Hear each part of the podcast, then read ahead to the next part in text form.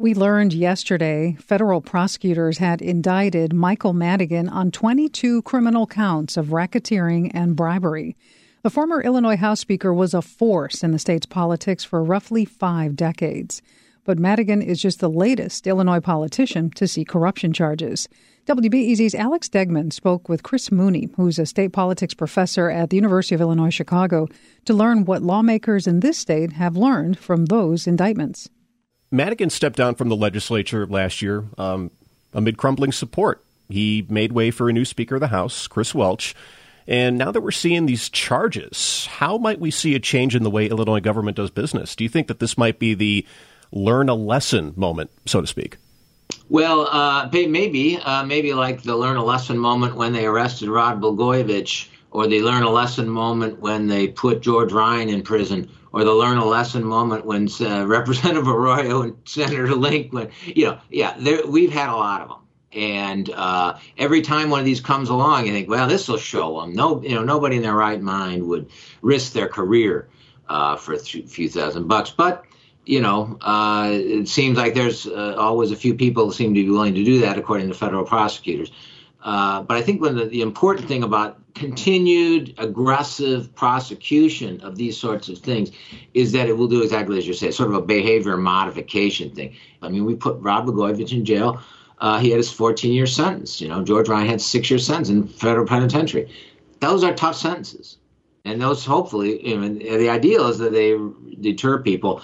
They're not going to deter everybody, but hopefully deter most people. And obviously, prosecutors made this announcement in an election year. We're heading into a primary where there are a lot of statewide races open. Uh, what challenges do you think Democrats face in Illinois as we head into another year now without help from Madigan running campaigns? Well, uh, the Democrats have a significant advantage in the state of Illinois just by dint of demographics. I mean, there are more people that vote Democratic uh, in the state than vote Republican, so they always have that sort of benefit on up front also, the Republicans always have Mike Madigan. Mike Madigan has been their talking point, their main campaign cudgel for about 30 years, maybe more.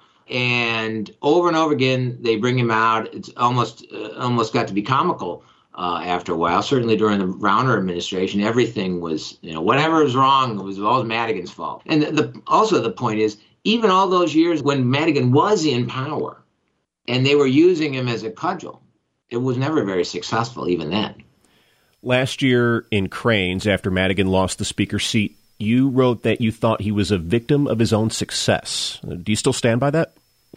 Um, in some ways, yes. Uh, uh, and in particular, they were. He was so good at maintaining a majority, which is the main goal of a caucus leader in a state legislature, with redistricting and with the campaign efforts that they had and the money that they raised, they were able to extend um, the uh, Democratic influence out into the suburbs, away from the city, and this this in, in conjunction with major demographic shifts, right? So Democrats are now seen out there. Democrats have been winning in DuPage County. Twenty years ago, that would have been unheard of.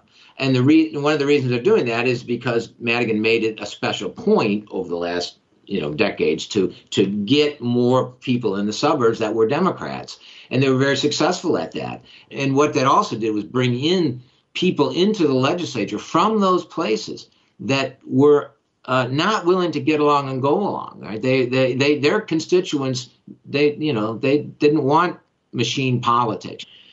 Of course, it was Durbin that put the final knife into him.